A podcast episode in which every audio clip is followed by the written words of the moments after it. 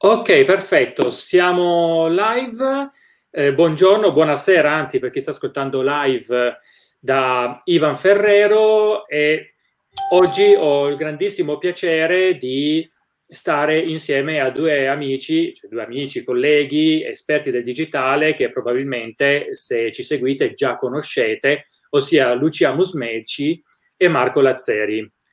Innanzitutto buongiorno, anzi buonasera, ma a me viene da dire buongiorno a prescindere perché con sto internet ormai non si capisce più niente che ora è e dove non è. Lucia e Marco, buongiorno, buonasera innanzitutto. Buonasera, buonasera, buonasera anche a te e a tutti quanti. Buonasera, sono sicuro che ce la faremo. Ok, allora innanzitutto fatemi solo vedere un attimo il discorso di Twitch, perché abbiamo anche, questo lo dico per chi appunto si è sintonizzato adesso, un attimo che lo segno, il, l'account Twitch, e lo sto ancora sperimentando, quindi però se siete su Twitch fateci un salto e iniziamo così, un attimo solo, eccolo qua. Allora un attimo vado a vedere con la portentosa tecnologia o il cellulare appunto. Allora vediamo un attimo, sei live, per andare direttamente al gestore streaming. Ok, perfetto. Mi dicono che Twitch mi dice che sono live, mi fido, non voglio adesso entrare in Twitch, sia per non togliere altro tempo a noi e sia mh, per non creare casini, più che altro. Devo ancora un po' capire questa cosa. Allora, perfetto. Allora, carissimi, abbiamo già un po' di, di amici che hanno iniziato a seguirci, ottimo. Sono contento, sono contento perché oggi tratteremo di un tema molto, a me viene a dire molto pesante, che non vuol dire nulla molto pesante, no? Sempre il classico adolescente che non sa articolare bene i propri sentire, i propri vissuti, cioè non solo gli adolescenti, scusate, però in genere gli adolescenti hanno dei, dei codici linguistici un po' più semplici da questo punto di vista, per cui dicono andato bene, male, allora bisogna aiutarli un po' a, a dettagliare, ma cosa vuol dire bene, cosa vuol dire male. Io eh, non ce la faccio, vi dico, un tema molto pesante, punto, vedremo poi in seguito, perché partiamo da un fatto di cronaca che, ahimè, eh, è a, sotto i riflettori, e questo non è neanche tanto un bene, aggiungo come commento personale, comunque, ossia mh, una bambina che eh, a Palermo, che è stata trovata in condizioni critiche eh, nel suo, a casa sua, vabbè adesso mh, per farvela breve, eh, pare che mh, vabbè, avesse un eh, asciugamano, se non ricordo male, intorno al collo, un cellulare in mano, comunque esatto, fatto sta che vista l'associazione appunto a bambini di dieci anni col cellulare in mano e in questa situazione, in questo molto particolare appunto, subito i mass media hanno associato tutto questo alla, ad una challenge, una delle tante challenge di TikTok, per a quanto pare questa molto, ovviamente, diciamo molto critica, che è quella di eh, fare a gara a chi riesce ad avvicinarsi il più possibile al punto di soffocamento, di asfissia in questo caso, e magari poi dopo documentando anche tutto quanto. Ok, ora non è mia abitudine parlare dei fatti di cronaca, mh, sia per rispetto delle persone coinvolte, ovviamente, e sia perché mh, preferisco invece eh, parlare semmai di, degli spunti che ci possono fornire questi fatti di cronaca. Quindi ecco, tengo a precisare che oggi, stasera, non parleremo tanto del caso in sé, ma delle riflessioni che ci sono venute in mente, con una particolarità. Questo lo dico, è un disclaimer che per trasparenza vi dico. Questa live è nata al volo, potrebbe essere l'inizio di un nuovo format, il Digital Caffè, ma anche il Digital Caffè Sprint, l'ho definito così, eh, quindi al volo, un po' più veloce, diciamo, un po' più immediato, per cui in realtà non ci siamo preparati nulla. Quindi è veramente una cosa di cuore che noi abbiamo deciso di fare, perché, perché come al solito, ahimè, i mass media si sono sbizzarriti. Si sono sbizzarriti subito con il discorso TikTok, challenge, la bambina e così via. Eh, in realtà, adesso ovviamente faccio uno spoiler. Buonasera Ivan, ah ciao Ariana da Twitch, Eh, grazie per essere venuta e per aver mantenuto la promessa. Grazie, molto apprezzato. Quindi stavo dicendo, ehm, appunto, hanno... Ho perso il filo di discorso, scusate ragazzi, che è un tema, ripeto, molto pesante che fa stare male anche me. Per cui ve l'assicuro, ve lo dico in tutta sincerità, siamo professionisti, siamo prima di tutto esseri umani. Ok? Quindi ringrazio anche Lucia e, Ma- Lucia e Marco, perché in tre sicuramente si farà meglio. Ecco, sì, stavo dicendo, quindi, eh, grazie Lucia. È per... un tema, ripeto, molto ah. pesante. Ok, quindi stavo dicendo, um, ok, salutiamo un attimo, ciao Denise, benvenuta. E quindi stavo dicendo appunto, ehm, ecco, i mass media subito sono partiti con questa associazione un po', diciamo, particolare, tra virgolette. Mm? Ok, non spoileriamo altro, per cui sviluppiamo il nostro discorso. Ovviamente, carissimi amici, eh, al di là del fatto appunto per il tema eccetera eccetera, eh, intervenite, commentate, diteci la vostra, soprattutto se ci sono dubbi, perplessità e così via. Questa live nasce anche con un altro intento, che forse un po' arrogante potremmo dire, non lo so, lo, decidete, lo deciderete voi, ossia di, mh, per quanto possibile, mitigare questo panico morale che, che si sta generando, anzi in realtà è già generato da anni ormai, da decenni, riguardo al digitale, alla tecnologia, ma che eh, pare aver preso ormai di mira, non solo per oggi e ieri, ma anche per prima, questo TikTok, che sembra un po' il luogo del male di turno, ok? Quindi allora, ok, io adesso voglio fermarmi un attimo qua, quindi saluto, ciao Giulia, grazie a te per essere venuta, grazie di cosa, e buonasera a te eh, Veronica. Allora, quindi, eh, Lucia, Marco, mh, vediamo un po', partiamo un po', eh, possiamo partire un po' da quello che è successo, ma io direi proprio di, mh, di risolverlo, magari anche in trenta secondi, ripeto, proprio perché appunto non, eh, non è mia intenzione stare sul fatto, appunto, ripeto. Eh, che cosa, che cosa sta succedendo? Parto io. Allora, okay. eh, in realtà, Tranquillo. Considerato che eh, già hai un po' raccontato l'episodio, appunto, cioè possiamo anche direttamente, penso, arrivare un po' alle, alle riflessioni che, che magari ha spinto un po' a fare, cioè il fattore che appunto eh, in realtà eh, questo eh, trovare nel digitale Eh, la colpa di tutte le sofferenze, i disagi e le problematiche dei bambini e dei ragazzi è un qualcosa che si ripete comunque abbastanza ciclicamente, cioè appena compare un episodio di questi, dolorosissimo naturalmente, eh, sembra che non, non ci sia proprio la, la volontà e il tempo di eh, fermarsi più che altro a Eh, riflettere su, uh, sul perché quello possa essere avvenuto, a prescindere dalla appunto semplice associazione, eh, in questo caso suicidio e eh, diciamo uh, e TikTok, ecco, cioè non ci si sofferma su, uh, sul cercare di riflettere eh, qual- cosa possa aver spinto poi concretamente eh, la, la bambina, sempre in questo caso, ma qualsiasi, ecco, bambino, ragazzino, di tutti gli episodi di cui, a, a cui abbiamo assistito negli ultimi anni, a partecipare a quella certa challenge. Cioè eh, sembra quasi che sia fin troppo più semplice Eh, credere appunto che eh, ogni sofferenza dei, dei minori comunque derivi semplicemente dal digitale, quasi come se eh, i, le, appunto anche le sfide stesse non esistessero prima del digitale, eh, l'autolesionismo non esistesse prima del digitale. E questo poi, cioè, quello che appunto mi ha fatto pensare, quello che mi ha spinto poi appunto a eh, proprio a essere qui questa sera, è proprio che eh, poi si perde di vista un po' eh, il mondo emotivo dei, dei minori, perché ci si concentra così tanto sul trovare il colpevole, sull'additarlo, Eh, che appunto non, non ci si mette lì a eh, effettivamente avvicinarsi al vissuto emotivo dei ragazzi.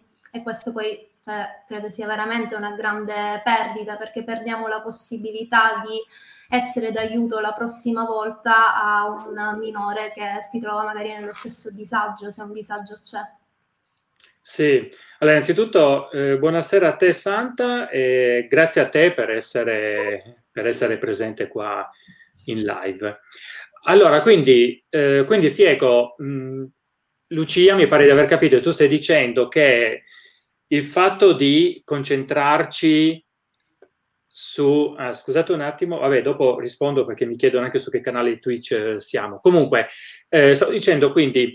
Il, il fatto di concentrarsi sulla, sulla piattaforma, che in realtà noi sappiamo benissimo che la piattaforma è sotto certi aspetti uno strumento, ma in realtà è un ambiente, un ambiente di vita, perché poi ricordiamolo sempre, il digitale, soprattutto per i nostri ragazzi, ma non solo, è un vero e proprio ambiente di vita, esattamente come lo è la città, il paese in cui vivono e così via. Quindi questo sicuramente, eh, focalizzarsi sull'ambiente di vita toglie, ci, ci distrae dal vero focus della situazione. Ho capito bene? Sì, sì, esattamente. Ok, tu Marco che cosa... Ma ascolta Ivan, io quello che a me lascia perplesso e che preoccupa sempre è che oltre a um, vedere nel digitale eh, il capro espiatorio di tutti i mali, Non, nonché il, il male per eccellenza, e mi viene in mente il caso dei videogiochi con G T A, gioco violento, videogioco causa violenza. La mia preoccupazione sì. e paura è che uno, io credo che tanti genitori arrivino a considerare, ma questo è il mio parere personale, che i ragazzini considerino gli strumenti tecnologici, TikTok piuttosto che Instagram, piuttosto che qualcos'altro, come dei feticci da idolatrare, ma quando in realtà non è così. Lo strumento tecnologico non è solo male. Io continuo a ripeterlo, e forse sarò l'unico che, ma non credo, eh, continua a vedere il lato buono del, del digitale, dei social, piuttosto che di qualunque altro strumento tecnologico. Ad esempio TikTok stesso, TikTok stesso, e prendiamo il caso di quel ragazzino di sedici anni che insegna matematica, geometria piuttosto che fisica. Io voglio, io sfido i, i nostri ascoltatori e chiedo: quanti di voi sapevano questa cosa qua? Quanti sanno che effettivamente TikTok viene utilizzato per insegnare qualche materia? Non è solo uno strumento per perdere tempo, per postare eh, fatti di vita quotidiana, ma in realtà ha una sua valenza, una sua utilità positiva. Questo stesso ragazzino di sedici anni adesso ha anche un canale su Twitch e su YouTube. Sì, sì. Addirittura, beh, immagino, ad esempio anch'io su TikTok, perché anch'io sono su TikTok, Eh, anche se al momento non pubblico nulla, ma più che altro per mancanza di tempo, quindi sarebbe un canale in più a cui stare dietro, però ho l'account e lo studio. In effetti anche io seguo, ad esempio, eh, faccio degli esempi, eh, la ginecologa che insegna, che spiega alle ragazze i temi, ovviamente eh, contestualizzati alla loro età, parlando sì. dal discorso della contraccezione al discorso eh, del ciclo mestruale, eccetera, eccetera, eccetera. Vabbè, tante altre cose, non sono un esperto, quindi, però comunque in un modo anche, possiamo dire, più fresco, eh, così come ad esempio il me- quel medico molto giovane, io penso che sia neolaureato, addirittura studente in medicina, quindi non so se sia effettivamente medico-medico, però di fatto eh, che eh, spiega ai ragazzi, in questo caso, tutte le varie tecniche, i vari Eh, accor- i vari accorgimenti per eh, prevenire, per difendersi dal esatto. Covid, ad esempio, eh, e così via, anche perché alla, alla fine mm-hmm. basta cercare, basta guardare, basta trovare. Consideriamolo come un metaverso, sì, TikTok, ma non è il male assoluto, cioè non possiamo continuare a ragionare per stereotipi ancora. Io con questo esatto. non voglio dire che i social fanno solo bene, ok? Hanno anche il loro lato negativo, ma non è solo negativo, e purtroppo quando capitano episodi come questa ragazzina eh, noi dipingiamo e ragioniamo o bianco o nero, In questo caso adesso TikTok è il male assoluto. Sì, eh, ecco, ad esempio, in effetti anche Ariana ci dice, su TikTok ci sono anche psicologi, coach, esperti di marketing, videomaking, fitness, eccetera, eccetera, appunto, che danno buoni consigli con ironia. Io ad esempio seguo anche un ragazzo, sì, perché in realtà è molto giovane, penso che sia sulla trentina, non dà l'idea di averne di più, quindi per me ragazzo ovviamente, eh, che ad esempio spiega i principi della meditazione. È ovvio che non è che puoi fare meditazione seguendo... TikTok, ovviamente. Ecco, però, questo non lo sapevo, vado a cercarmelo adesso. Eh, però diventa, sì, poi ci mette anche ovviamente buddismo, zen e tutto quanto, ovviamente, eh, però diventa anche un modo per avvicinare certi argomenti ai ragazzi. A me viene in mente eh, l'account di, in questo caso è proprio una ragazza molto, appunto, molto giovane, che è cinese ma in Italia. Ok, quindi non so se sia nata anche in Italia, comunque di fatto parla un italiano perfetto. E, no, scusate, giapponese, giapponese, sì, perché stavo pensando a un'altra cosa. Ad esempio, questa ragazza spiega ai suoi coetanei italiani com'è la reale vita in Giappone. Ah no, scusate, c'è uno in Giappone e uno in Cina, è vero? Sì, sì, ecco perché, mi, perché ecco, ad esempio, beh, ce ne saranno sicuramente anche di tutte le altre nazionalità, però questo per dire... È ovvio che eh, se io una cosa del genere la devo fare su un blog, che detto tra noi, ma a quattordici quindici anni chi se li calcola i blog, ma non perché siano eh, deficienti, ma perché io a quattordici quindici anni, eh, sì ok, io leggevo tutto scienze della stampa, però ero più la mosca, che okay, non faccio testo, ero più, ero più la, mosca, la mosca rara. Perché? Sì. Perché in generale a quell'età si guardava la televisione. Appunto. Non si andava, non si rimaneva a guardare il telegiornale. A quei tempi il telegiornale tu te lo vedevi non perché piacesse a te, ma che non esistevano i cellulari in casa, anche i computer in realtà in casa. I, eh, i, la televisione, in televisione ce n'era una sola e ovviamente a quei tempi decideva il capofamiglia che non era il figlio ma era il padre. Ok? Quindi il genitore era il capofamiglia in quel periodo. Per cui ecco che succede, succedeva che in realtà è vero che noi ragazzi in qualche modo eravamo informati della cosa, ci mancherebbe, di quello che succedeva e così via, ma, i, ma in realtà non ce ne fregava niente, non ce ne fregava niente, cioè stavamo lì perché? Perché si stava tutti intorno a tavola. Eri man... obbligato a vedere.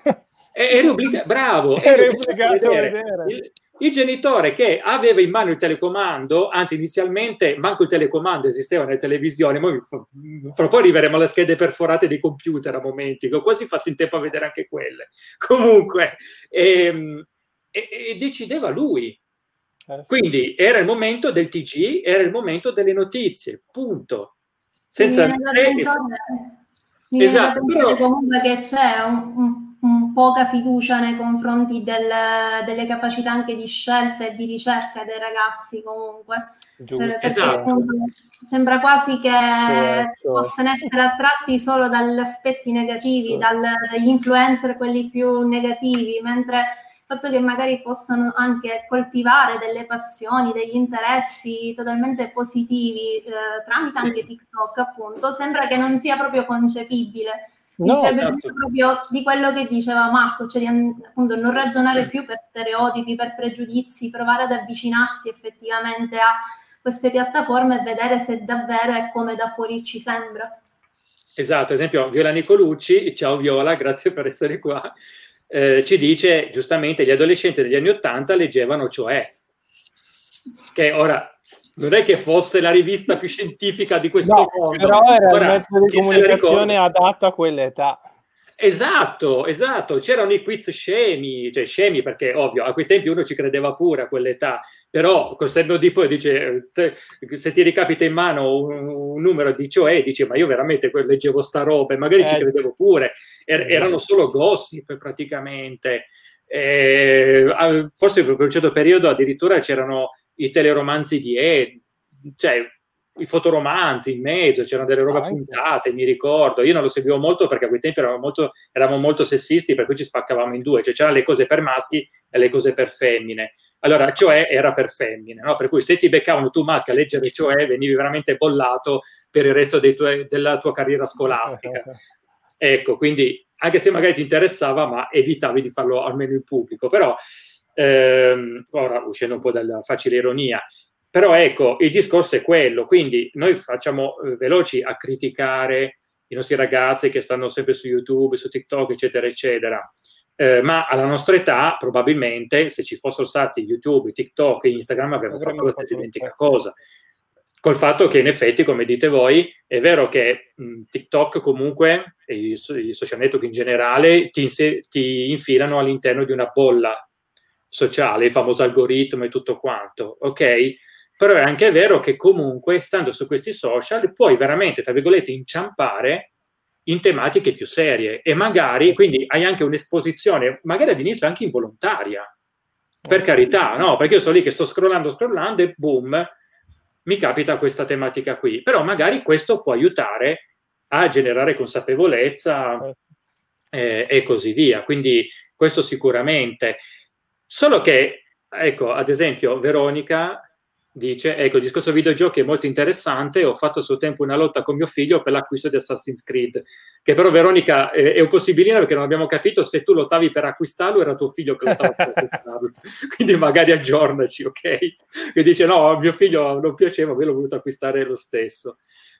Comunque ecco, quindi sicuramente abbiamo questo discorso qua, eh, però quello che io eh, mi chiedo è: ma alla fine, perché questo mh, TikTok, secondo voi? Intendo dire, perché c'è questo, ma forse accanimento, mi sembra di pensare, di dire, su TikTok. An- a- faccio un esempio, al di là del digitale, perché sicuramente il digitale c'entra anche, mm? eh, sicuramente. Ma io non credo che queste cose, cioè le challenge e così via, eh, non esistessero anche su Instagram. Beh, magari Facebook no, perché c'era mh, a livello digitale eravamo ancora un po', un po' infanti, diciamo, ecco. Quindi, però sembra che veramente questo TikTok eh, sia diventato il luogo del male. Quando io poi dico sempre, che per carità TikTok ovviamente stiamogli dietro, non, non lasciamo i nostri, soprattutto i bambini, da soli sul loro digitale eccetera eccetera, ci mancherebbe, però dico, il vero luogo del pericolo io direi che è WhatsApp. Io parlo in termini più generali ovviamente, tipo cyberbullismo, tipo sì. eh, e con tutto quello, tutti ma qualunque servizio di messaggistica. Esatto, dicevi, scusa Marco? Qualunque servizio di messaggistica spontanea, istantanea, scusa. Esatto, esatto, perché poi sappiamo benissimo che è vero che eh, gli, eh, ci sono gli adescatori eccetera eccetera, ma il fulcro è che molte di queste cose avvengono anche tra di loro. Eh sì. Eppure WhatsApp si ma... raccoglie è pericoloso, ma facciamo attenzione, TikTok è il luogo del male. Che poi, secondo me, guarda, io adesso non conosco se anche su Instagram ci sono stati eco, epis- ci sono stati episodi del genere, ma io credo che mm-hmm. se non fosse stato TikTok adesso f- e fosse stato Instagram, veniva dipinto Instagram come il male in assoluto. Mm. Quindi secondo me è più una questione che in questo momento è capitato su, su TikTok e quindi...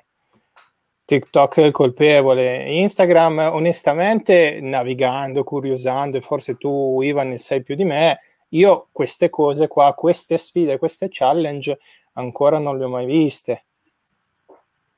Però io mi chiedo e mi domando se tra un mese, un anno, ci fosse una challenge su Instagram con purtroppo una conseguenza come quella che è avvenuta adesso. Anche Instagram verrà dipinto come il male assoluto, e lo metto tra virgolette perché dire male assoluto senza metterlo tra virgolette mi viene Beh, certo. una, una rabbia che non immagino neanche, certo, oppure sì. No? È un ottimo interrogativo, perché c'è anche da chiedersi se appunto tutto questo accanimento verso TikTok eh, ha anche a che fare con la demografia molto particolare di TikTok, anche se sta cambiando, perché abbiamo visto che comunque sta maturando, stanno arrivando i vecchi su TikTok, quindi ecco, prepariamoci alla I prossima vecchi. migrazione da parte dei ragazzini, ok? Sì, state pronti? Per realtà, diciamo mm-hmm. che infatti in realtà, devo, se devo dire la realtà, per quello che pensavo è che magari TikTok viene molto più accusato rispetto a Instagram, per questo mio parere, proprio perché ancora è sconosciuto a molti adulti, per quando appunto in periodo lockdown per divertimento tanti adulti si siano iscritti su TikTok e da lì siano partiti tutti, sì. Però Instagram, Facebook comunque appunto sono stati già anche più semplici da comprendere per, per ah, i genitori più grandi, mentre TikTok effettivamente disorienta all'inizio, cioè devo ammettere ah, che anche io non lo uso un granché se non per guardare video più da intrattenimento, lo ammetto, ecco, certo. Quindi anche io per, perdo tempo su TikTok ogni tanto. Idem, idem, però, idem. Però effettivamente dall'inizio, scusami? Idem, anch'io la stessa cosa, okay. la stessa cosa. Però eh, devo ammettere che all'inizio comunque effettivamente sì, a me stessa che appunto non ho l'età di un genitore, di un bambino di dieci, dodici, quattordici anni, diciamo certo. disorientato all'inizio come, come meccanismo, cioè questo schermo così totalmente pieno di video, questi video così veloci, così piccoli, cioè devo ammettere che era, è molto diversa come piattaforma, come dinamiche da quella Eh, a cui siamo abituati, quindi credo che più che altro veramente, eh, almeno secondo me, secondo la mia percezione per il momento, è proprio perché TikTok ancora è più sconosciuta, è quel qualcosa, quel buco nero dove si può nascondere, magari l'armadio dentro cui si può nascondere l'uomo nero, l'uomo cattivo che sì. rapirà da un momento all'altro, cioè non, non si è fatta ancora luce e tante volte proprio appunto proprio perché si crea questo panico morale, questa luce non viene fatta e quindi si continua a vederla in questo modo. Sì, ecco. Un po' la no, c'è Isabella, le ragazzine Imoaravank. Questa sinceramente Isabella non l'ho capita, se ce la spieghi, ok, perché non... ok. Eh, Jessica, ah, ecco, Jessica fa una um, osservazione molto, secondo me molto interessante. Le challenge sono un po' ovunque, anche su YouTube, ci arrivo voilà, perché... R- si è risolto. Sì, esatto. Eh, ci arrivo, ci arrivo. Ecco, Viola, ad esempio, anche l'Ice Bucket Challenge era una sfida ma positiva, quella de- per la raccolta fondi, che si è diffusa duemilaquattordici, già così tanto tempo è passato, mi sembra tipo l'anno scorso. Ricordate? Esatto. Ok.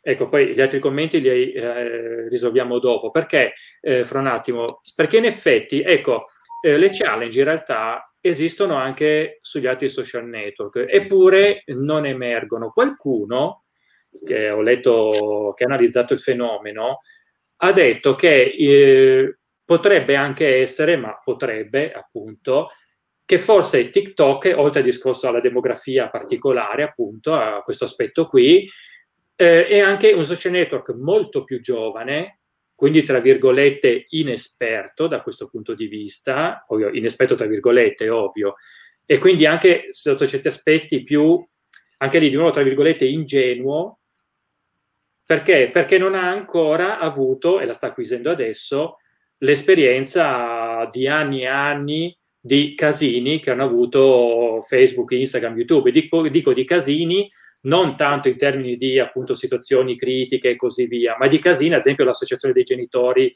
che, che fa casini a, a, a YouTube, eh, a Google, eh, oppure che so, eh, la corte di quello stato che minaccia di oscurare Facebook se non fa, eccetera, eccetera. Queste sono cose che sono avvenute nel corso degli anni. Io mi ricordo i primi tempi di, in cui si è sviluppato Facebook, e io c'ero, era un casino in termini di privacy. Infatti poi ho dovuto metterci una toppa, ha rischiato grosso Facebook, perché? Perché tu pubblicavi un post con una privacy molto ristretta, ma poi per qualche motivo magari un tuo amico che aveva la privacy pubblica lo ricondivideva e così via, e questo post veniva visto anche dagli altri, ad esempio.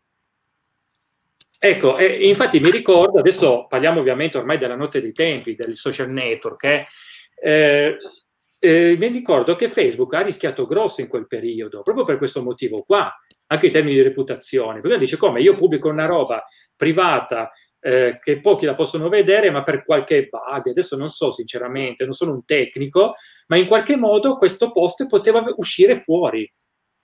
Allora ecco che Facebook ha dovuto, co- è dovuto correre ai ripari e così via. Pensiamo a Instagram, tutte eh, che è luogo privilegiato da parte dei ragazzini prima che arrivasse TikTok, appunto, che, o almeno prima che TikTok esplodesse, ecco, mettiamola così, c'era già prima.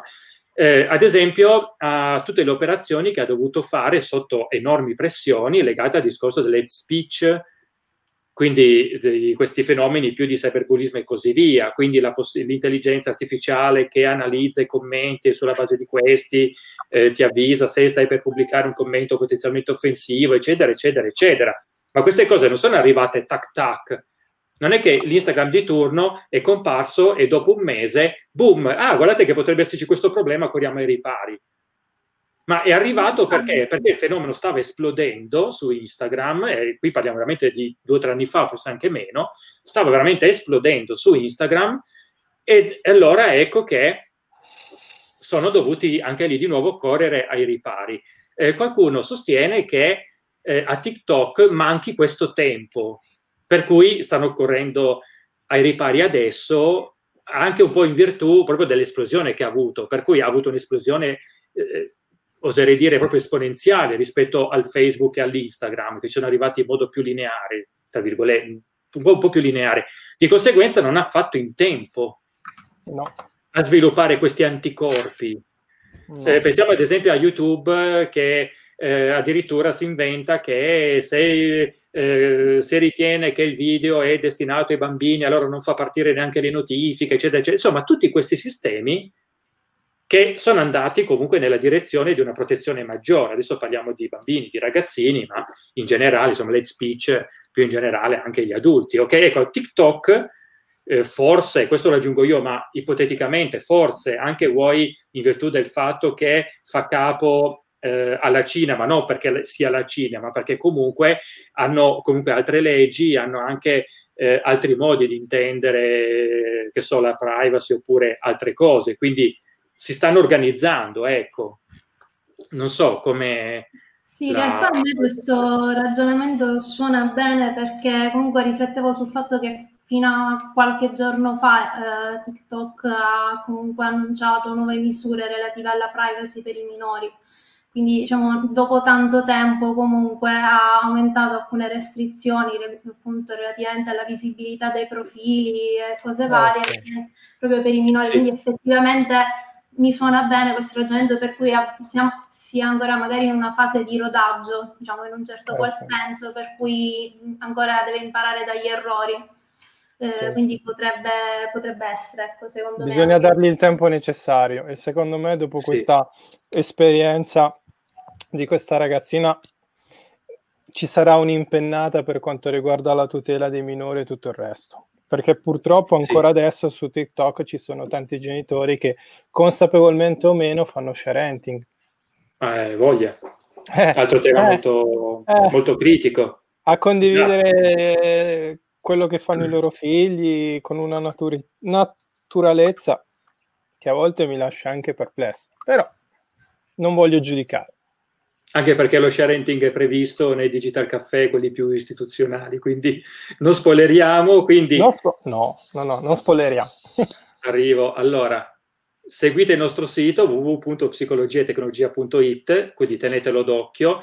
Ma se volete essere tempestivamente avvisati di quando faremo le live e così via, tanto poi troverete i link, c'è il canale Telegram, questo è gestito direttamente da me, il podcast, dove appunto ricaviamo gli audio e li mettiamo in eh, podcast, Essere Genitori nell'Era Digitale, dappertutto lo trovate, il canale YouTube Psicologia e Tecnologia, alcuni ci stanno già adesso guardando da YouTube, appunto, quindi lo conoscete già, il neonato Cyberpsicologo, sono canali che gestisco io, in cui ho inserito appunto eh, questi, questi contenuti, eh, per cui ringrazio appunto tutti i colleghi, quindi Lucia, Marco e tutti gli altri che, che credono in questo progetto, che vuole essere un progetto più collettivo, appunto. Ok, quindi seguite. Mm.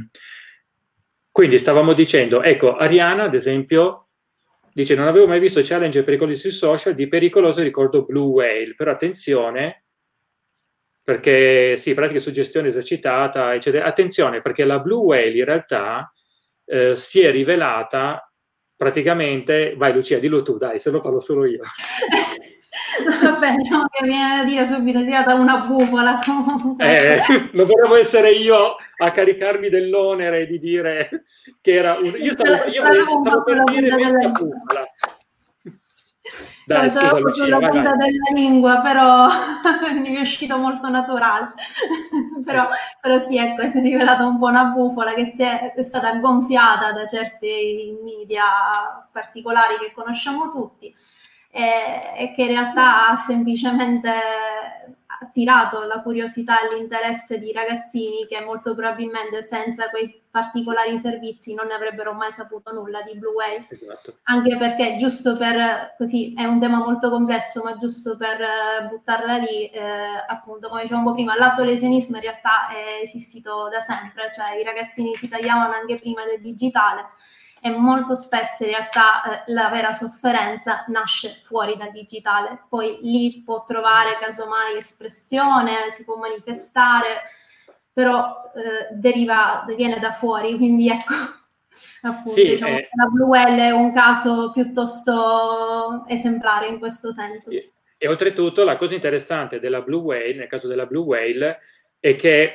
il caso si è, è, è stato gonfiato da mass media, appunto, perché ricordiamo che almeno a tuttora che io sappia eh, nessun caso di suicidio tra giovani eccetera eccetera è stato mai ricondotto a questa Blue Whale, attenzione eh. Quindi sì, c'era questa cosa che girava, ma è stata più gon- cioè tradotto, se i mass media fossero stati zitti nessuno si sarebbe manco accorto che esisteva questa Blue Whale a momenti, eh, ecco. E poi consideriamo anche che è proprio questo suo essere stata gonfiata poi ha contribuito a sgonfiarsi. Perché? Perché i nostri ragazzi poi non sono così, oh, a me viene da dire cerebrolesi come alcuni adulti. No, anzi, di, di diamo di fiducia. Diamo fiducia, eh, ragazzi, ai nostri appunto, ragazzi. Appunto, gli stessi, io vedevo a quel periodo Instagram, appunto, che era il luogo dei ragazzi, che quando qualche ragazzino magari eh, pubblicava qualcosa con quegli hashtag che in teoria, secondo la leggenda, avrebbero dovuto innescare, farsi contattare dagli amministratori del gioco eccetera eccetera, c'erano gli altri ragazzi, gli altri ragazzini che nei commenti dicevano ma no, ma lascia perdere, ma non fare questa cazzata, ma non fare, e così via. Quindi gli stessi ragazzini che scoraggiavano i loro coetanei, ok? Quindi attenzione, no, niente male per dei tra virgolette bimbi minchia, come a volte li dipingiamo noi, di dodici, tredici, quattordici anni, insomma sono molto più svegli di quello che pensiamo, ecco. No, quindi... ma infatti, secondo me, adesso io mi riallaccio a quello che hai detto tu. Uno dei pericoli che potrebbe accadere è che adesso tanti genitori davvero non si fideranno più di lasciare utilizzare ai propri figli questi strumenti, eh. Definendoli, io adesso non dico celebrolesi, eh, però con zero fiducia, con zero fiducia nei loro riguardi. Però non è così. Io faccio appello a tutti i miei ex alunni che ho conosciuto, ma una spanna sopra, sopra noi adulti, eh, consapevoli nell'utilizzare certi strumenti che io posso imparare da loro. Sì, sì. E, e la cosa interessante, aggiungo, scusa Marco se ti interrompo, ah, no, è che penso... io vedo, siccome io appunto sono anni che giro nelle scuole, quindi ho proprio visto l'evolversi di queste cose, e ogni, tra virgolette, ciclo scolastico che passa, io li vedo questi ragazzi sempre più maturi all'interno del digitale, vabbè, un po' grazie anche a tutti i progetti che facciamo nelle scuole, ovviamente, adesso, insomma, riconosciamo anche qualcosa a questi poveri adulti, se no f- commettiamo l'errore opposto, ci mancherebbe, però io vedo che eh, le criticità che io portavo tipo tre quattro anni fa, io vedo che oggi Eh, queste criticità non sono risolte, ma io vedo i ragazzi molto più consapevoli, tant'è vero che io ogni volta devo, devo aggiornare i miei interventi, mm. perché vedo che tante cose che, ad esempio, pensiamo ragazzi della terza media, mm-hmm. cose che io dovevo eh, dire, spiegare se vogliamo, comunque eh, a loro tre quattro anni fa, oggi io finisco in quinta elementare e già ne sono consapevoli, in quinta elementare, non più in terza media. Eh sì. Ok, questo vuoi perché probabilmente anche l'esposizione più tra virgolette precoce al digitale, che sta in effetti avvenendo, no? Quindi il cellulare che arriva nelle mani, il cellulare indipendente, non quello dei genitori, che arriva nelle mani dei bambini in età sempre precoce, eccetera, eccetera, se da una parte comporta un rischio, dall'altra comporta anche il fatto che opportunamente monitorato, quindi magari non i cellulari indipendenti in questo caso, forse un po' troppo per dei bambini elementari, non lo sappiamo, però comunque eh, diciamo che eh, permette ai bambini di iniziare a muovere i primi passi nel digitale esattamente come gli facciamo fare eh, nel mondo offline. Ossia, noi a tre anni usciamo col nostro figlio con la mano e iniziamo già a dire, vedi quel colore? Non si passa, vedi, ecco, adesso poi magari possiamo passare, te- no, un attimo, guardi a destra, guardi a sinistra, poi andando avanti, guardi, ci sono macchine, oppure ad un certo punto inizi, mano nella mano, a vedere come si comporta lui, allora inizi a dirgli, eh, bene, eh, vedi quel colore, qua, quando è, qual è il, ca- il colore con cui si attraversa? Il verde, bravo, poi scatta il verde, e noi rimaniamo a guardare se guarda a destra e a sinistra, se ha imparato la lezione. Non è che li teniamo chiusi in casa, poi diciotto anni, perdonatemi, io oggi sono così, un calcio nel culo e dico vai, esplora il mondo, lo dico sempre, quello. Esce, esce di casa, la prima strada che attraversa lo prendono sotto. Eh. Ok, eh, un attimo solo, allora... Eh, ecco, sì, Arianna dice anche una cosa molto interessante, appunto, che poi è il fulcro della situazione, i social devono fare attenzione a questo tipo di cose, perché in effetti anche il design della piattaforma ha comunque una sua responsabilità, sì, in termini sia di esperienza utente, tipo questo cenetto che invitano alla, alla ricondivisione compulsiva e impulsiva, per cui non ragioni e condividi, quindi a volte magari sei anche in buona fede perché non te ne rendi conto, commetti la leggerezza ma poi è troppo tardi. Ma ovviamente i genitori devono anche mettere in guardia i figli sui pericoli che corrono, come abbiamo appunto detto. Ah, ecco, Isabella specifica. Ah, tra l'altro mi sono perso un attimo. Allora, ok, ciao Youssef, benvenuto. Allora, ah, ecco, Veronica di Assassin's Creed dice ovviamente lo volevo acquistare io il gioco. Speriamo allora che tu ce l'abbia fatta. Ecco, sto un attimo andando a prendere un po' i vari commenti. Ecco, appunto, Jessica...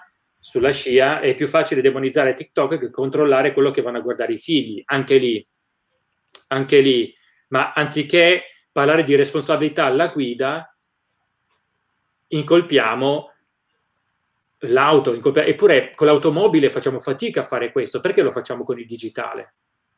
Questo è anche un altro punto da tenere in considerazione. Noi, eh, cioè non è che andiamo a ogni anno, calcoliamo quanti morti provocano gli incidenti Eh, automobilistici e nessuno dice aboliamo le auto, le automobili, perché è la prima cosa che verrebbe da fare, scusa eh. Eh, ogni anno è come una piccola guerra, soprattutto, vabbè, quest'anno no, però in generale, soprattutto in periodo di vacanze, quando c'è l'esodo, incidenti, morti, feriti, sembra veramente una piccola guerra, eppure nessuno si sogna di indire petizioni per abolire le automobili. Torniamo... Ok, invece no, cosa facciamo? Mettiamo l'airbag, prima è arrivata la cintura di sicurezza obbligatoria, l'airbag, poi e così via. E il seggiolino che se dimentichi tuo figlio suona e tutto il resto. Ok, perché non, eh, non facciamo questo, questo ragionamento per il digitale, che sicuramente magari è più difficile per la natura stessa del web, per carità, però ecco, ehm, c'era qualcos'altro? Ah, ecco, Isabella che diceva, volevo dire solamente che cioè ha insegnato a noi ragazzine tutte quelle cose di cui non si poteva parlare apertamente in famiglia. Bella questa osservazione, in effetti, ovvio, cioè lo raccontava a modo suo, ovviamente, però, ecco, è, io ci vedo un parallelismo, non so voi come la pensate. Parliamo di cioè, ma possiamo parlare, parlando di un target un po' più basso, ad esempio Bim Bum Bam o questi canali che erano poi dei contenitori di cartoni animati con il conduttore, ad esempio mi ricordo il mitico Paolo Bonoli, Sali Nizzi, eh, ad esempio, eh, in cui comunque c'era anche modo tra un cartone animato e l'altro, tra uno sketch e l'altro, con l'intrattenimento, ma anche di riflettere su qualcosa che a noi toccava da vicino, perché magari era l'ingiustizia del maestro a scuola, no? Queste cose qua. E oggi ci sono i social, non so, voi come la pensate? A me viene da fare un parallelismo, però... Sì, no, cioè, sì, no sì. sì, sì, c'è proprio il parallelismo. Lo strumento tecnologico viene utilizzato per, dal giovane per carpire argomenti che magari non posso dire, chiedere o dire pubblicamente ai miei. Esatto. Banalmente, banalmente la questione del, de, la conoscenza del sesso. Sì. Il classico, uno dei, è uno dei top come dei, esempi da fare, da non toccare in famiglia, perché altrimenti veramente no, beh, certo, ti sbattevano fuori uno, sul balcone e dormivi no, lì praticamente. Però è uno dei top degli esempi da fare in questo sì, caso sì, sì. Sì, è perché poi comunque anche in assenza di digitale noi chiedevamo ai nostri amici prima che, eh, che chiedere ai nostri genitori, addirittura non chiedevamo Appunto. ai nostri genitori, vuoi per la vergogna, vuoi perché eh, sapevamo ma tanto non ci capirebbero mai, o vuoi perché i genitori che tendevano un po' a banalizzare queste nostre curiosità o anche esigenze di conoscenza e così via. Allora ecco che oggi i ragazzini esatto. risolvono, tra virgolette, ovviamente a modo loro, sui social network. Esatto. Semmai ecco, ci sarebbe da dire, appunto, perché noi non siamo qui per dire quanto sono fighi i social network, www, esistono anche le criticità ovviamente, ma eh, certo che il digitale è una piazza decisamente più ampia, più vasta, per cui sicuramente eh, meno controllata e anche meno controllabile, per cui sicuramente presenta certe, certe altre criticità, questo sicuramente. Però diciamo che ecco, i, geni- i ragazzini Eh, vanno a cercare sui social network quello che non riescono a trovare in famiglia. Certo, ovviamente c'è la, la possibile criticità che il contenuto che trovino poi non sia educativo, per esempio nel caso della sessualità, però appunto se, come molti di loro riescono a fare, magari riescono a scegliere con consapevolezza, magari trovano invece quel contenuto, quell'influencer che riesce a educarli su quelle questioni in modo positivo. Però certo, esatto. del fatto che possono esserci anche le criticità, appunto, ovviamente noi lo riconosciamo, appunto, che poi dipende sì. anche da quale influencer vai a trovare, giustamente, certo. può essere quello che esatto. sulla sessualità ti parla in modo adeguato, e ci può essere quello che invece ti, ti trasmette un po' di, di informazioni disfunzionali, ecco. Però, appunto. Esatto. Ad esempio, ecco, Alessandra, ciao Alessandra innanzitutto. Allora, assolutamente d'accordo sullo sharenting, è un fenomeno da contrastare, esatto, questo sì. Ecco, poi dice, eccola qua, certamente Lucia, la sofferenza e il terreno per la medesima si crea al di fuori del digitale. Il digitale però non deve essere il luogo prevalente di vita dei ragazzi, vanno distolti e incoraggiati a investire su attività e relazioni concrete, in presenza, fuori a giocare, non dentro e dietro a un video. Io credo che qua, correggetemi se sbaglio, Eh, rientra un po' il tema del bilanciamento. Sì, diciamo che io parlo spesso in realtà di equilibrio fra reale e digitale, parlo di alternativa al digitale, quindi credo che in realtà siano due questioni diverse, cioè concentrarsi sul fatto che eh, la sofferenza nasce fuori dal digitale credo che sia diverso dal pensare che magari allora va bene il digitale a tutte le ore, in tutti i giorni, in qualsiasi esatto. momento. Cioè, credo che siano due questioni diverse. Per cui appunto esatto. riconoscere che, che la sofferenza nasce fuori dal digitale non, non esclude il fatto che appunto sia necessario riuscire a, a, ad aiutarli a trovare un equilibrio fra reale e digitale, che poi io dico reale e digitale giusto per fare una distinzione molto così, eh, simbolica, perché poi sappiamo che ormai una vera differenza non c'è, che è tutto live, no. però... Credo appunto che, che si possa continuare a, uh, a pensare entrambe le cose senza che vadano in contrasto.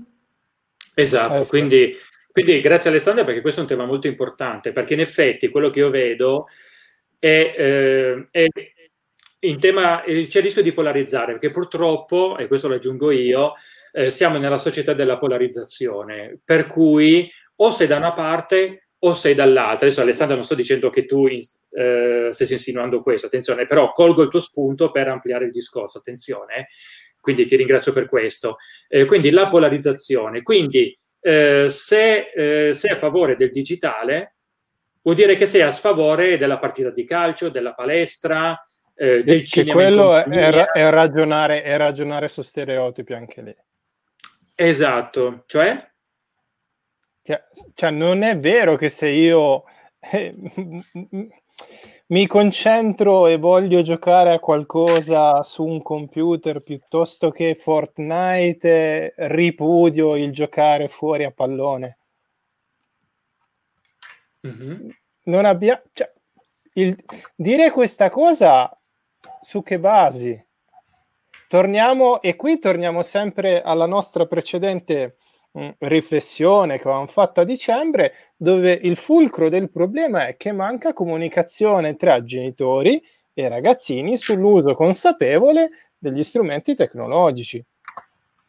Se ci fosse un dialogo che non è univoco, ma è bidirezionale, certi ragionamenti non verrebbero neanche fatti, io credo. Sì, sì. Se io genitore mi metto a perdere tempo, perché per me adulto potrebbe essere considerato una perdita di tempo, ma se mi affianco a mio figlio, a un giovane che usa determinati social piuttosto che determinati videogiochi, e mi metto lì a cercare di capire, lui mi può insegnare a me cosa sta vedendo, cosa sta usando, e io gli posso insegnare a lui di fare attenzione a determinate cose. Ma non per sì. questo, se mio figlio si mette sui social una sera, due sere a giocare con gli amici piuttosto che a qualche mh, gioco particolare, non vuole andare all'area aperta, ripudia il giocare a pallone. Ma oltretutto aggiungo un pezzo, provanè questo periodo, perché noi vediamo, abbiamo sempre parlato dei ragazzini sempre eh, incollati davanti alla propria console e così via, eppure guarda un po', in questo periodo, stando a questi stereotipi, in questo periodo dovrebbero essere gli esseri più felici di questa terra, perché che figo, sto sempre a casa, quando sono in didattica a distanza, appunto, i docenti non me ne vogliono, ma la realtà oscuro tutto, mi invento un problema alla connessione, è un paradosso. E parla, io gioco alla Play e così via, eppure i ragazzini sono i primi a non poterne più, perché gli manca. Io entro nelle classi, vabbè, in questo periodo sono anche entrato in alcune classi, però eh, fino a prima di Natale ho fatto tantissimi laboratori che ho convertito online, però comunque eh, e questi ragazzini me lo dicevano, cioè la grandissima sofferenza che portavano in questo periodo era proprio quella, cioè il fatto di non poter più stare, di non poter stare vicini, appunto, ai loro compagni, ai loro amici. E uno dice, scusa, ma se questi ragazzi fossero davvero così addicted alla tecnologia, al digitale, e completamente rifiutanti del mondo reale, quindi ragionando per polarizzazioni, appunto, in teoria non gli dovrebbe fregare nulla. Appunto, non me, ne, non me ne voglia Alessandra, però questo è il caso lampante. Abbiamo, no, ma Alessandra giovani... non credo che stesse criticando, no, eh, no, per la carità, discorso. No, no, ma per la carità, però in linea. Questo dimostra, questo dimostra che i giovani cer- ricercano la socialità, e non per questo, se hanno passato mesi a giocare alla Play, vogliono ancora giocare sempre solo alla Play. Esatto, esatto. Esatto, il discorso è quello, quindi... Se posso dire, dicevo che secondo me eh, nel, nell'approcciarsi a questa questione ci vuole eh, lo stesso sguardo di complessità che abbiamo cercato di usare nel, per parlare dell'approccio a TikTok. Cioè, così come TikTok appunto non è solo eh, gli aspetti, quelli più negativi che l'adulto può credere che sia, eh, anche appunto una persona che ama il digitale o che parla bene del digitale non è automaticamente uno che appunto elimina il reale. Esatto, cioè, infatti. Che ci voglia sempre uno sguardo di complessità. Poi appunto ci, ovviamente i ragazzini hanno più difficoltà magari a inibire certi comportamenti, quindi magari a staccarsi dallo smartphone, dal computer, può anche essere che ci sia chi ha queste difficoltà. Però là appunto sta poi al genitore aiutarlo a trovare un equilibrio, eh, senza che questo equilibrio voglia dire eh, eliminare il digitale, perché appunto il digitale ti fa scordare il reale. Cioè un equilibrio vuol esatto. dire che a seconda delle esigenze di benessere che ho, cioè a seconda di quello che mi serve per il mio benessere, io posso spostarmi e sono capace di spostarmi da un ambito all'altro senza problemi. Esatto, esatto, il senso è quello. Ad esempio, ecco, Jessica dice: io credo che sia uno degli ambienti e come tale è necessario insegnarli ad utilizzarlo, far conoscere i pericoli ma anche le potenzialità, come in ogni altro ambiente in cui si troveranno ad interagire. E sempre Viola dice, se digi- ecco un'ottima domanda, appunto, se il digitale è un ambiente, quali e quanti sono gli ambienti dedicati ai ragazzi? Parla di ambienti reali, dopo lo specifica. Gli spazi per loro si sono ridotti. Questo, questa è una riflessione molto interessante.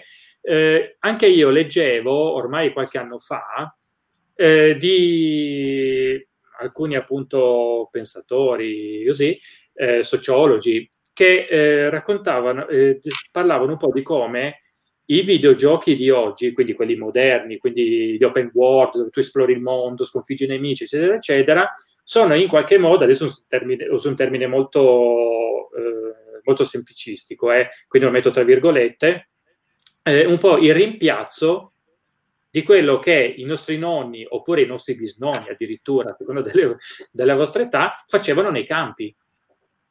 Ossia, una volta i bambini giravano nei campi con un ramo che è la loro, la loro spada e l'albero era il drago. Giravano anche in gruppi e giocavano a sconfiggere questo drago e giravano nei campi, nei boschi. Ma man mano che la vita si è concentrata in spazi, ad esempio qui parliamo delle grandi città, soprattutto negli anni settanta ottanta, viene da pensare. Io ero piccolo, arrivo da Torino, quindi conosco bene la realtà della metropoli degli anni settanta ottanta, dove sì, c'erano degli spazi, ma erano spazi di cemento, tutto sommato, cioè giocavi a pallone nel cortile del condominio col fatto che c'era tanto di cartello e è proibito giocare a pallone. E poi qualcuno ti urlava dietro, però l'alternativa qual era? Non potevi giocare a, pal- a pallone in un appartamento, non potevi giocare a pallone per strada perché era peggio, ti prendevano sotto, oppure tu sfasciavi le macchine, stavi nel cortile del condominio e giocavamo a nascondino nel cortile del condominio. Eh sì. Ok, quando una volta si giocava a nascondino nei boschi, nei campi, nei prati. Ok, quindi dopo sono arrivati i videogiochi, i videogiochi di questo tipo. Anzi, no, scusate, prima i cartoni animati. Ad esempio, mi ricordo che in questo articolo si faceva riferimento al cartone animato dei Pokémon. Ok, quindi dove c'è il ragazzino che esplora il territorio, scopre, sconfigge, che è un po' quello che si faceva appunto eh, nei boschi, nei campi. E poi sono arrivati appunto i videogiochi, questi, ovvio, il discorso non si esaurisce lì, perché ovvio che dietro un videogioco c'è molto altro, dietro un cartone animato, quindi però ci mancherebbe, però attenzione perché da questo punto di vista noi possiamo vederlo come questo filone. Quindi in effetti accogliendo il discorso di Viola, oltretutto io avendo anche un passato ormai di anni e anni anche da educatore, non solo da psicologo, quindi anche sul territorio, non solo nelle scuole e tutto quanto, anche io ho visto di ragazzi che, che non avevano spazi, periferie completamente dimenticate. Eh sì. Ecco, non so che cosa ne pensate voi. Io sono d'accordissimo con questa cosa, in più quello che mi viene da aggiungere è che non solo mancano gli ambienti di per sé dedicati ai ragazzi, ma molto spesso mancano anche i tempi, le occasioni per, eh, diciamo, di, eh, per formare dei gruppi non strutturati dagli adulti. Ecco, i ragazzi oggigiorno vanno a scuola, magari vabbè, in questo periodo particolare no, però solitamente certo. Si va a scuola, poi c'è l'inglese, il doposcuola, il catechismo, la palestra. Eh, sono tutte attività strutturate dagli adulti, in cui gli adulti sono convinti che, che vadano bene perché comunque i ragazzi in quelle occasioni possono socializzare con i loro coetanei, senza ricordare che in realtà in adolescenza eh, gli adolescenti hanno bisogno di spazi di libertà, di spazi in cui eh, loro si possono aggregare senza il controllo degli adulti, senza un compito predefinito e prestabilito, cioè semplicemente per il gusto di incontrarsi, confrontarsi e vedere un po' che ne esce fuori. E quindi in realtà anche questo nel videogioco, il social network, diventa quell'occasione per ritrovarsi, dato che appunto non si riesce a incontrarsi di presenza, appunto a prescindere da questo periodo, non ci si riesce a incontrare di presenza fuori dal controllo degli adulti, proprio perché comunque molto spesso vengono lasciati eh, abbastanza soli eh, nel digitale, il digitale diventa il posto dove poter finalmente rincontrarsi e eh, andare a un po' eh, esaminare tutti quei compiti evolutivi che sono tipicamente adolescenziali, che appunto prima venivano svolti per lo più in presenza e adesso trovano il loro spazio nel digitale. Esatto. Ecco, eh, Fiorella, tra l'altro ciao Fiorella, dice Eh, chiede anzi, quindi questa è una domanda che lascio a voi due. Allora, secondo voi i genitori e gli insegnanti dovrebbero solo controllare i bambini o anche parlare con loro dei pericoli che si possono nascondere dietro alcuni giochi, come per esempio le challenge? Allora, avendo fatto supplenze, quindi insegnante, secondo me parlare anche dei pericoli. Cioè, tutte e due. Però fa, bisogna farlo consapevolmente. Certo. E bene. Ebbene, se vuoi fare media education non la puoi fare fatta, scusate il termine, a, a muzzo, ma devi farla bene. Ecco, devi proprio piccolo, perdere del tempo. Un attimo, piccolo, eh, poi dopo vi chiederò al termine di questa live, ovviamente appunto qualche consiglio in merito a questo, ok? Per i genitori appunto, che stiamo dicendo tante cose, ma giustamente poi i genitori ci stanno seguendo, dico d'accordo, ma io poi alla fine stasera che chiudo con questa live e ho, e ho a fianco mio figlio, che fa? Ok, non rispondiamo adesso, quindi sviluppiamo il discorso. Eh, scusa Marco, vai avanti, scusa. No, no, no, no, tutto qua. Cioè bisogna, okay. bisogna fare tutte e due, fa- bisogna farlo bene, bisogna davvero eh, mettersi in testa di perdere del tempo, ma non solo a controllare, ma anche a spiegare. Perché il controllo viene visto dal giovane, tra virgolette, anche come una minaccia. La connotazione del controllo viene vista anche in maniera negativa. Però bisogna fargli certo. capire che non è soltanto quello. Ok. Lucia, vuoi aggiungere qualcosa? Ma no. In realtà, insomma, è un po' questa appunto la questione, riuscire a, uh, appunto a, ad aprire un momento di dialogo con loro, oltre al semplice controllo, che poi appunto non deve essere visto come controllo nell'accezione negativa che di solito ha, diciamo, comunque con cui viene percepito, diciamo, ma uh, sì. si deve aprire questo momento, questa occasione di dialogo, che appunto dico momento, occasione, ma in realtà ecco poi è un processo, perché si inizia, in teoria non si dovrebbe finire mai questo dialogo, no. relativamente ai pericoli, certo. all'opportunità, ai modi appunto in cui eh, mo- riconoscere i pericoli, saperli, saperli comunque affrontare, ecco, quindi sì, un po' anche perché con un adolescente sì. il controllo non credo sì. che sia una bellissima cosa. Eh, eh, sì, è vero, è una contraddizione in termini. Diciamo che un po', alleggerendo anche un po' il nostro discorso, adolescente e controllo una stessa frase non si possono sentire. No, no. Giusto, ok. No. Esatto, quindi, ok. Eh, Cinzia ci dice, le prime volte che ho sentito parlare di TikTok in una serata per genitori fu puro terrorismo. E mi ero fatta un'immagine di una piattaforma terrificante. Con il tempo ho iniziato ad approfondire e a mettere in dubbio quella mia idea. Ho iniziato a vedere i primi video, eh, scoprendo un mondo. Infatti, ci sono video, ad esempio, che mostrano creazioni artistiche stupende, e infatti TikTok si presta bene alla creatività. Quindi, come in tivù, ci sono tanti programmi spazzatura, ma altrettanti programmi validi e interessanti anche nelle piattaforme digitali, esatto. E poi vabbè ha troncato un po' il commento perché probabilmente era troppo, c'era cioè più lungo, però comunque ha eh, similitudini tradizionali, è un bel paragone, è un bel paragone perché in effetti anche lì, tornando un po' all'esempio dell'auto, quanti programmi che noi possiamo considerare diseducativi se seguiamo la, lo stesso lo stesso metro appunto che usiamo col digitale, quanti programmi tivù possiamo considerare diseducative vanno in onda in pieno pomeriggio che è, perché sono è perché è proprio la fascia seguita dagli adolescenti, eh, sì, quindi ovvio che il, mess- il target è quello, e però nessuno si sogna di chiuderli, eh, sì, ad esempio, eh, sì. Nessuno, eh, e oltretutto eh, non è che lì siano più controllati i ragazzi, perché tanto giustamente all'adolescenza vuoi anche farti un po' i cavoli tuoi lontano dai genitori, e, e allora si guardano questi programmi e così via, perché sono proprio nella fascia dedicata a loro, quella del pomeriggio. Ecco, quindi, di nuovo, perché il digitale è il luogo del male e certi programmi spazzatura non lo sono? Ovviamente, attenzione, non è un giudizio mio, ma se dovessimo usare lo stesso metro, dovremmo andare anche a vedere queste cose qua. Dovremmo andare a vedere eh, i programmi televisivi, eh, le canzoni che ascoltano e così via. Perché Invece il programma televisivo e la canzone è tollerata, al di là dei gusti, però comunque viene tollerata, e il digitale no. Io aggiungo, perché ci fa così tanta paura questo digitale? Forse perché, i digi- forse perché quegli altri ambienti lì sono ambienti che in qualche modo noi in quanto conosciamo. Già, conosciamo. Sì. Il digitale forse ci fa più paura perché noi adulti non lo conosciamo. Non lo conosciamo tutto.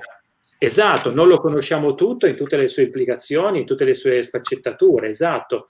Non lo conosciamo e quindi ci fa paura. Eh sì. Perché? Perché io ho fatto prima l'esempio della strada, no? Nel senso attraversare la strada.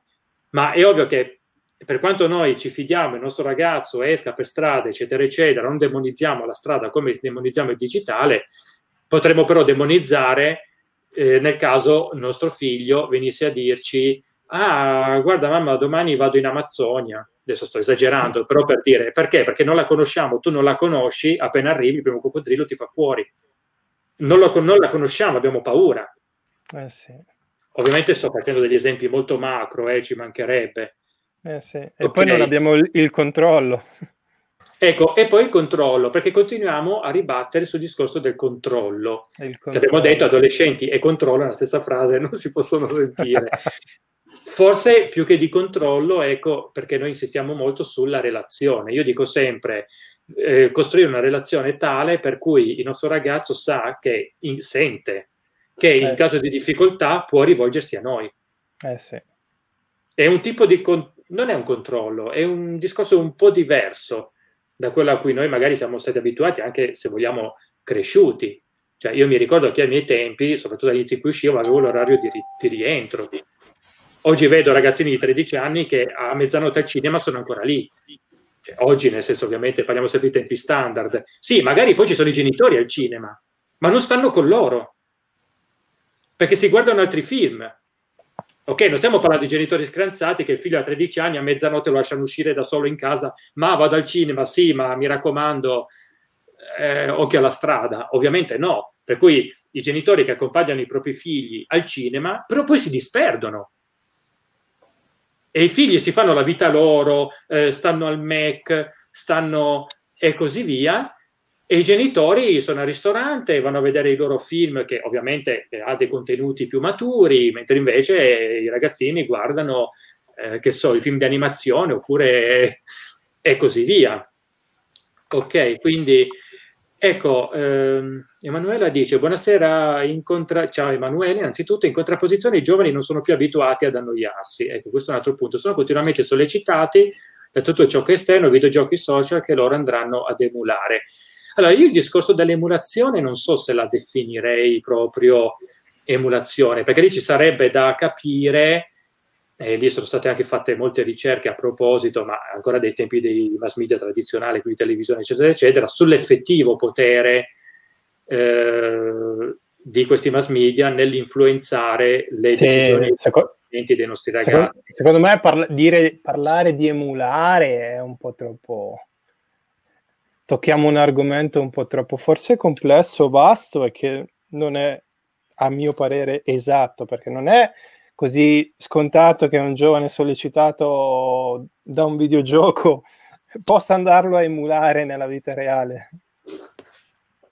Beh, io faccio sempre l'esempio di Carmageddon, di quando giocavo io, quindi parliamo di un po' di anni fa, questo gioco dove tu avevi la, guidavi un'automobile, c'era la pista da completare, gareggiavi con altro, altre macchine, ma c'erano anche pedoni, che tu acquisivi punti anche prendendo sotto i pedoni. Mi ricordo che c'era, i punti erano differenti a seconda del pedone più veloce o più lento, quindi l'anziano col deambulatore eh. magari ti dava meno punti rispetto al bambino che correva perché era più difficile da mirare e quindi sì, da for- prendere forse, sotto. Forse una volta si faceva una cosa del genere, l'emulazione forse una eh, volta. Però attenzione Marco, adesso... sai cosa io dico sempre? Io ero un avido giocatore di questo gioco, mi divertivo, io penso che In, in mesi e mesi che ci ho giocato l'ho, l'ho finito con tutte le auto a disposizione, con tutte le mod, con tutte le cheat e così via, con tutti i trucchi eh, e così via, e penso in tutto questo di aver di avere vinto la gara per conclusione della pista, dei giri di pista, penso solo tre quattro volte, non di più, perché era noiosa, era più bello sfasciare le macchine e prendere sotto i pedoni, magari anche con gli amici, perché a quei tempi non c'era l'online, però ci si trovava in casa, dai, facciamoci una partita a Carmageddon, che ho sbloccato la macchina nuova, che, fa, che devasta di più. Ok, c'era una macchina, addirittura me la ricorderò sempre, l'Electro Blu, mitica, a me piaceva un sacco, perché dove passava lanciava in automatico scariche elettriche nei dintorni, che andava a colpire automaticamente tutti i pedoni che stavano nei dintorni. Ovviamente erano delle auto più, più maxi da sbloccare, perché una volta che avevi quella veramente raggiungevi, avevi raggiunto il nirvana, perché ti divertivi, andavi negli spalti a fare questa strage di pedoni. Ma io non ho, io sono uno che in auto fa attraversare i pedoni eh, sulle strisce pedonali senza semaforo, che sembra una banalità, ma quanti lo fanno? Mm. Ok? Quindi diciamo questo discorso è più complesso. Diciamo, oh, che la mente umana, diciamo che la mente umana è più complessa, non si lascia, esatto, che è un po' anche la nostra una fonte. Esatto, che è un po' anche stata la, la nostra critica eh, che abbiamo mosso nel video sul Social Dilemma, appunto. Quindi, amici, andatelo a rivedere, lo potete, ad esempio, se volete un riferimento veloce, non è per fare pubblicità al sito, ma qui trovate lo storico dei nostri video e man mano qui metteremo tutti gli altri, anche questa registrazione, ovviamente, dandomi il tempo. Quindi, psicologia e tecnologia punto it, e andatelo a rivedere, in cui parliamo anche di questo. Ossia, eh, il nostro comportamento, cioè l'essere umano è molto più complesso, per cui basti una fonte per influenzarci così tanto da farci diventare dei serial killer, ok? Eh sì, infatti, poi tutte le ricerche sui cosiddetti videogiochi violenti, eccetera, eccetera, che confutano, ad esempio, questa teoria. Ad esempio, ecco, poi c'è anche un altro discorso da dire, perché la, differen- la questione qual è? È che anche se io vedo eh, che in un videogioco sparo, trucido e tutto quanto, però io sono consapevole del fatto che io lì stia vivendo una finzione. Quindi se io ad un certo punto esco e inizio veramente a fare strage, non so quanto il problema sia nel videogioco in sé o nel fatto che io come individuo non appunto sia in grado di distinguere la finzione dalla realtà.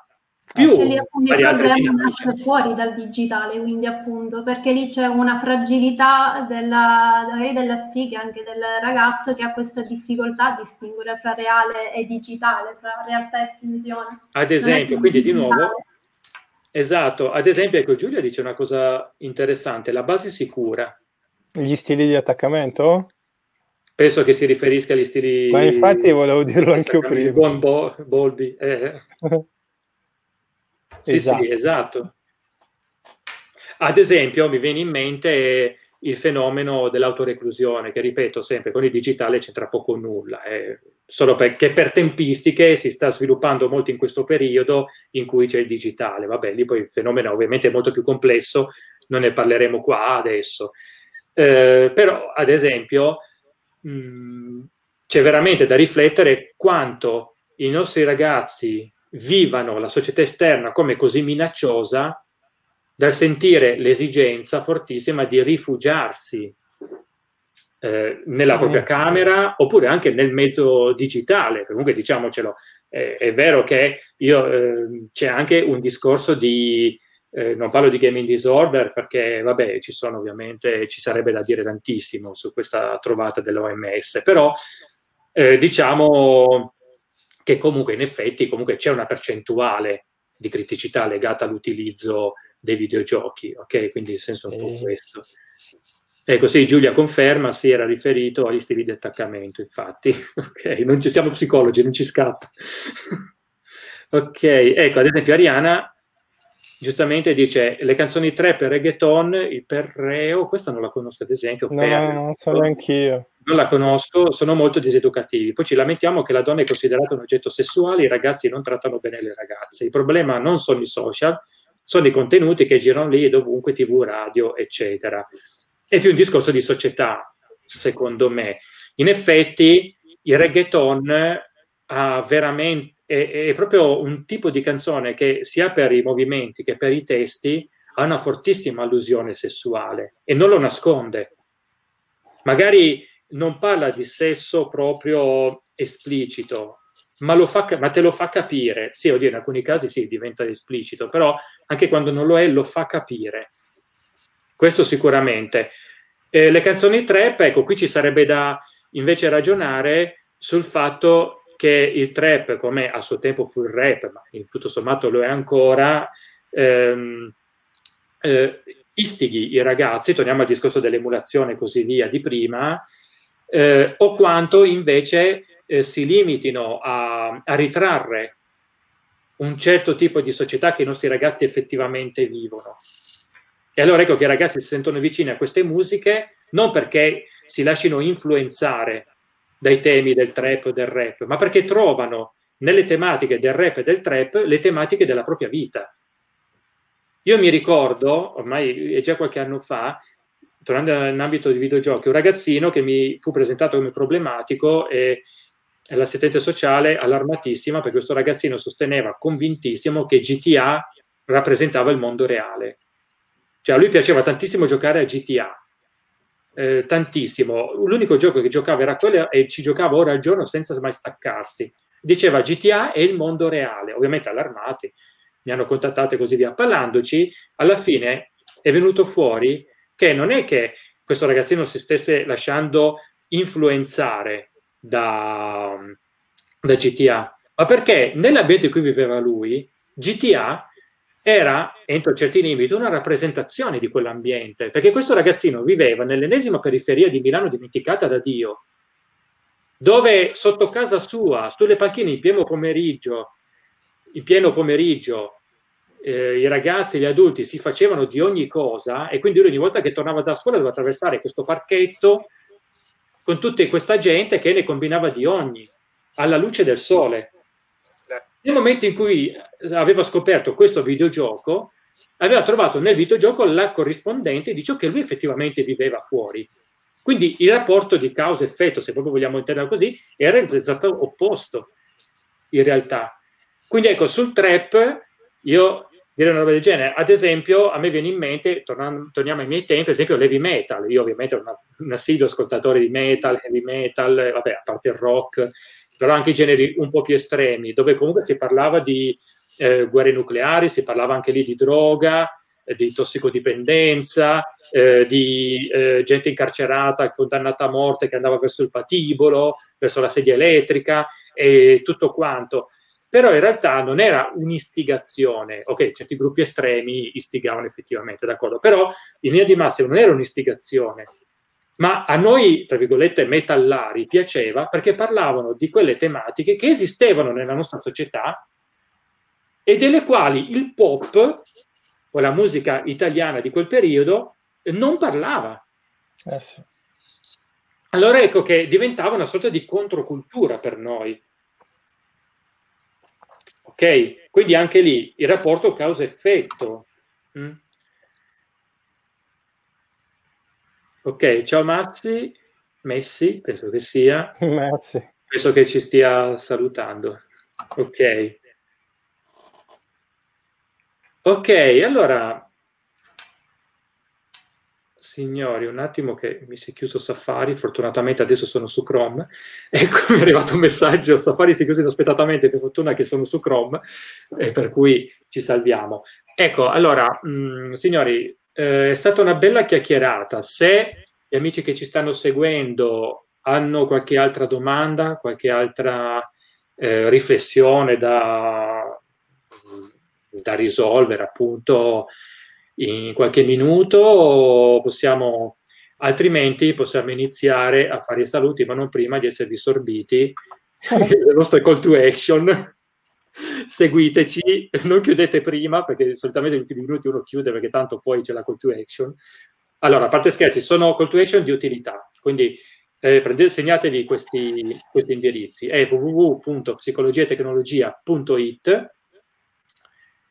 Vabbè, il canale Telegram che è Psicologia del Digitale de, delle Nuove Tecnologie, qua comunque vedete eh, Psicodigitale, è il nick attraverso cui potete raggiungerlo, il canale Telegram, il podcast Essere Genitori nell'Era Digitale, lo cercate, lo trovate ovunque, YouTube Psicologia e Tecnologia, il canale appunto, il neonato Twitch, dai, fatemi vedere che esistete, Cyberpsicologo. Ok? Eh, qui potete farci altre domande, noi raccogliamo queste domande per spunti, per altre live, per altri video e così via. Allora, eh, abbiamo qualcos'altro da dire, Lucia, Marco? Perché io apro le finestre e poi mi dimentico di chiuderle, allora no. No, credo di no. Ok, abbiamo solo bisogno di tanti carboidrati e tante proteine, vista io non ho ancora cenato, quindi... No, neanche io, infatti ho fame. Ecco, appunto. Quindi, esatto. Grazie Lucia, bravi, grazie mille Lucia, veramente, i vostri feedback sono importanti, non solo bravi complimenti, che per carità fanno bene all'ego, quindi abbondate, non vi preoccupate, non facciamo indigestione di complimenti, ma anche dei vostri no, feedback che ci aiutano a portarvi appunto eh, ciò di cui voi sentite di avere bisogno. Ecco, ripeto, eh, io vi ringrazio Lucia e Marco, vi ringrazio Lucia e Marco per essere intervenuti, anche proprio al volo, non ci eravamo preparati nulla, infatti varie cose che ci eravamo ripromessi, tipo eh, condivisione di schermi per articoli, eccetera, sì, eccetera, non li abbiamo mostrati, però li abbiamo citati, quindi dai, Marco, non me ne volere, dai. No, no, per la eh, carità, anzi. Ok. E, ecco, quindi, veramente grazie mille, e confidiamo nel fatto di avere seminato. Abbiamo retto bene come spettatori, veramente. Eh, non, abbiamo, non ho notato grandi cali, ovviamente a parte adesso che ovviamente man mano le persone ci stanno salutando, ma siamo rimasti tra i venticinque e i trenta circa, ma costanti. In genere ci sono i picchi, poi c'è il calo, poi c'è il picco, poi c'è il calo. Quindi ovviamente bello. A me quello che interessa non sono tanto le vanity metrics, le metriche della vanità, quanti followers abbiamo. Certo, è utile, non fa mai male, ci mancherebbe, no, no, ma noi interessa l'apporto che noi portiamo alle persone, appunto. Quindi persone che, eh, che abbiano appunto anche l'interesse di seguirci per ormai quasi praticamente un'ora e mezza, ok? Sì, sì, ecco, abbiamo fatto tanto. Niente male, eh, eh, disclaimer, per trasparenza ci eravamo ripromessi venti trenta minuti, una cosa molto easy. Comunque, eh, signori, ripeto, ehm, grazie ancora e grazie a tutti per avere anche assistito, ci mancherebbe. Eh, segnatevi quei link perché poi troverete la registrazione del video e, e audio appunto su questi canali, quindi potrete rile- rivedervela, oppure se avete perso dei pezzi, siete arrivati tardi, comunque la potete recuperare fin dall'inizio. I commenti rimangono buoni, quindi si risponde sempre. E, bene. Per il momento è tutto, eh, grazie di nuovo Lucia, grazie di nuovo Marco. Grazie a te. Grazie Ivan. Ok, noi ci vediamo alla prossima, un saluto da Ivan Ferrero, ciao. Salve, ciao, arrivederci. Tranquillo.